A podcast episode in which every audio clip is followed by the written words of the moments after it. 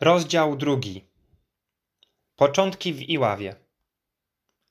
Przyjeżdżając do Iławy, miałem ukończone 12 lat. W kamienicy, w której zamieszkałem z rodzicami, poznałem wspaniałych dwóch kolegów. Marka Szymczyka, mego rówieśnika, z którym chodziłem do jednej klasy i do tej samej, zielonej szkoły, oraz Henryka Hejde, o dwa lata młodszego ucznia czerwonej szkoły. Podczas naszych spotkań na podwórkowym kopaniu mojej piłki futbolowej zawiązała się między nami przyjaźń, która trwa chyba do dzisiejszego dnia, a nawet po grób, ponieważ Henryk już nie żyje. Z Markiem byliśmy na jego pogrzebie w lutym 1984. Obydwu mam ich fotografię w ramkach na honorowym miejscu, w moim pokoju, w którym na co dzień pracuję. W szkole zostałem przyjęty przez kolegów z rezerwą. Jednak moja futbolówka, jak zaczarowana, zrobiła swoje. Z Markiem Szymczykiem byliśmy w kręgu zainteresowania, ponieważ to my decydowaliśmy, z kim będziemy grać i kiedy. Mówiąc krótko, wspólne zainteresowania spowodowały, że pierwsze lody puściły szybko i utworzyła się grupa fanów mojej piłki i zwolenników miejscowego klubu sportowego Kolejarz, który grał w rozgrywkach piłkarskich na szczeblu wojewódzkim w A-klasie. Mój pierwszy mecz na Sienkiewicza, a zarazem ostatni w sezonie 1949-1950, kolejarz grał z Gwardią Olsztyn.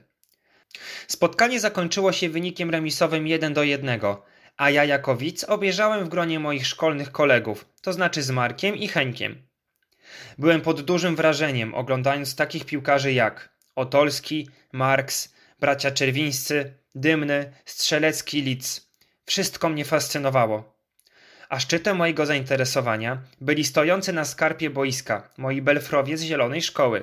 To jest dyrektor dwójki dr Sobaniec, profesorzy Daszkiewicz, polonista Kropa, Wiśniewski, geograf rysownik, Szram, matematyk rachmistrz, Kopczyński, historyk, łacinnik, Rufus, ksiądz Niepiekło, katecheta, nauczyciel religii. Pewnie byli też inni, ale tych dopiero co poznałem i utrwaliłem w mojej pamięci. Jednym słowem, wspaniali wychowawcy, wspaniali ludzie, a do tego wielbiciele futbolu i sportu.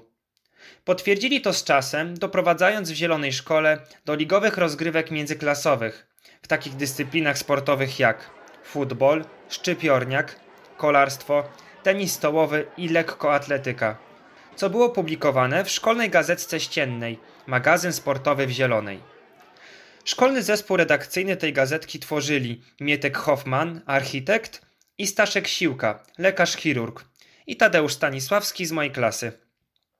Późna jesień 1949 roku była szara i zimna, a do szkoły trzeba było chodzić, co właściwie z ochotą czyniłem ze względu na wydarzenia bądź zmagania sportowe, a to w Cymbergaja bądź ping-ponga. W tych dyscyplinach utworzyliśmy nawet ligę klasową. Wychowawczynią w klasie 6A, do której uczęszczałem, była pani Zajączkowska, wdowa, matka syna Andrzeja, z którym się przyjaźniłem i chodziłem do tej samej klasy. Zajączkowscy pochodzili z mojego rodzinnego miasta, Wąbrzeźna, i znali bardzo dobrze rodzinę Białockich. Miła pani uczyła historii Polski, bardzo dbała o wychowanków. Dzięki niej nabrałem przekonania, że szkołę da się lubić i warto z niej korzystać, ponieważ wszystko mija bezpowrotnie. W Iławie kontynuowałem ministranturę w Białym Kościele należącym do zakonu Paulinów. Przeorem był ksiądz rektor Mieczysław Niepiekło, ciekawy człowiek i duchowny, który uczył mnie religii. Był kombatantem armii generała Władysława Andersa, walczył pod Monte Cassino. Przyjaźnił się z moim ojcem. Pan Kropa, polonista.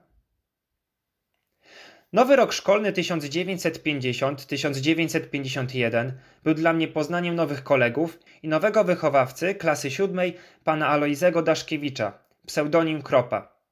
Nasz polonista lubił sporty wyczynowe i zespołowe oraz pana Tadeusza.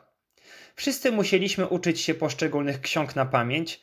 Nie wspomnę o pierwszej księdze Litwo ojczyzno moja, co trzeba było recytować w każdej chwili, nawet po głębokim śnie. W tym miejscu wyróżniał się nowy kolega, Władek Kowalski, obecnie znakomity aktor teatralny i filmowy, zwany Kajtkiem, ale dla mnie pozostanie Kowalem, który do naszej klasowej społeczności dojeżdżał rowerem ze wsi Piotrków, gdzie rodzice pracowali na roli. Facet miał wspaniałą pamięć i niejednemu koledze uratował skórę przed wpadką z recytowania pana Tadeusza, ponieważ celowo przeciągał recytację, oczekując na dzwonek pedla oznajmiający przerwę.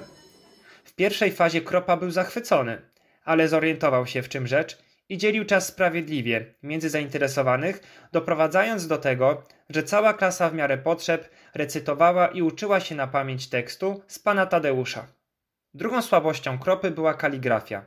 Stanowczo musieliśmy codziennie pisać jedną stronę w specjalnym zeszycie. Treść była obojętna, ale sprawdzał daty i podziwiał postępy danego delikwenta bądź ganił za lenistwo. Profesor Daszkiewicz lubił dyktować i po każdym kończącym się zdaniu mówił kropa. I stąd pseudonim, który chyba zachował do emerytury. Miał duże poczucie humoru, był bardzo lubiany przez młodzież, którą się opiekował.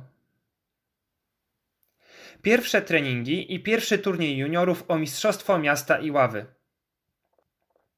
Po przejściu do Iławskiego Ogólniaka o ustalonej renomie i dużo wyższym poziomie od poprzednich szkół, starałem uczyć się tak, aby bez problemów zdawać do kolejnej klasy.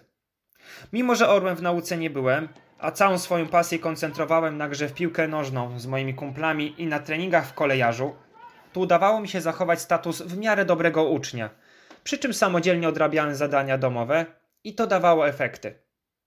Od września 1950 roku regularnie trenowałem w grupie chłopców, określanej mianem Iławskiej Orliki, prowadzonej przez trenera Zygmunta Otolskiego.